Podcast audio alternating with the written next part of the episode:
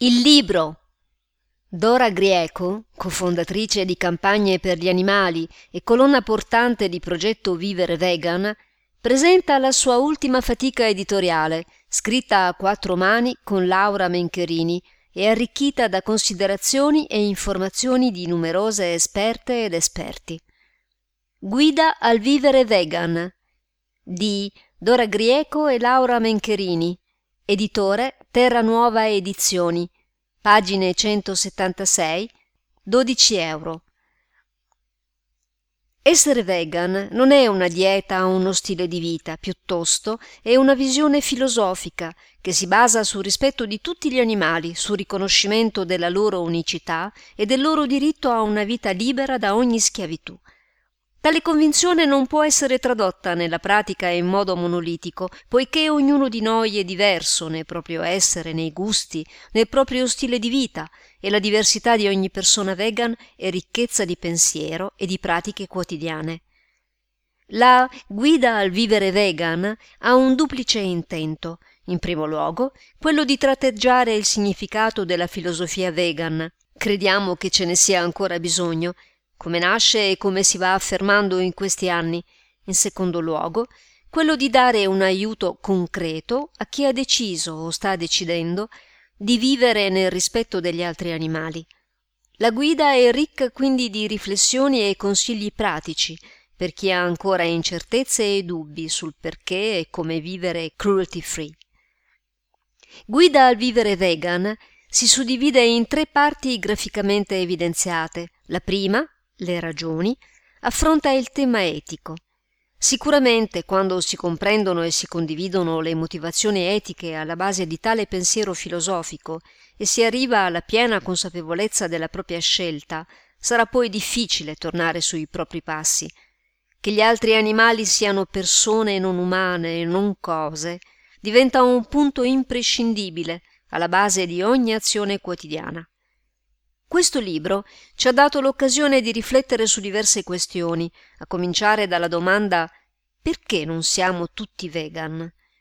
Sembrerebbe naturale, visto che quasi tutte le persone dicono di amare gli animali, ma molte assumono comportamenti diversi a seconda dell'animale con cui hanno a che fare.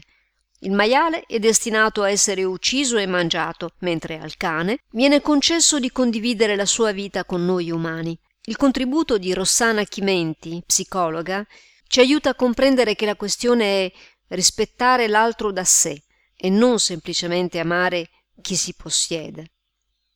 I luoghi comuni da sfatare sulla questione animale sono tanti e in questa prima parte del libro accenniamo a quelli che a nostro avviso sono i più eclatanti, come quelli che riguardano la verità sulla produzione di latte, lana, seta, uova, piume d'oca, pelle, miele tutti prodotti legati allo sfruttamento animale ma che nel sentire comune non sono collegabili allo sfruttamento e alla morte degli animali. Nella seconda parte del libro, la pratica, ci addentriamo nelle questioni che giorno dopo giorno chi è vegan si trova ad affrontare. Come accudire gli animali che vivono con noi o che incontriamo nel nostro cammino, Parliamo quindi di alimentazione vegan per cani e gatti con il supporto del veterinario Enrico Moriconi. E ancora, cosa fare se nel nostro orto arriva una talpa o un topo? Come prenderci cura di noi stessi con l'alimentazione e con quali metodi possiamo curarci all'occorrenza?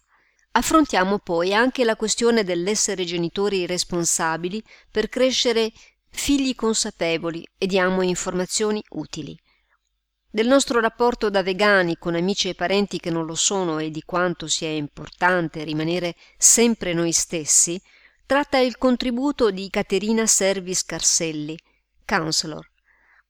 Oltre a quelli sopracitati, la guida accoglie interventi di Anna Romano, medico, Jacopo Ceccarelli, naturopata, Cristian Testa, medico ed esperto in nutrizione. Con loro sfatiamo il mito secondo il quale un'alimentazione a base di vegetali è limitante dal punto di vista nutrizionale. Un breve capitolo è dedicato al design e ai materiali innovativi che sempre più aziende iniziano ad usare al posto di pelle, lana e seta. Tante le proposte interessanti, il sughero, il bambù, il legno, la canapa, opportunamente lavorati possono costituire la base per nuovi prodotti per i quali la scelta etica e l'attenzione all'ecologia oltre alle prestazioni costituiscono valori aggiunti. Dedichiamo, fra le altre cose, anche un capitolo al viaggiare e uno all'attivismo.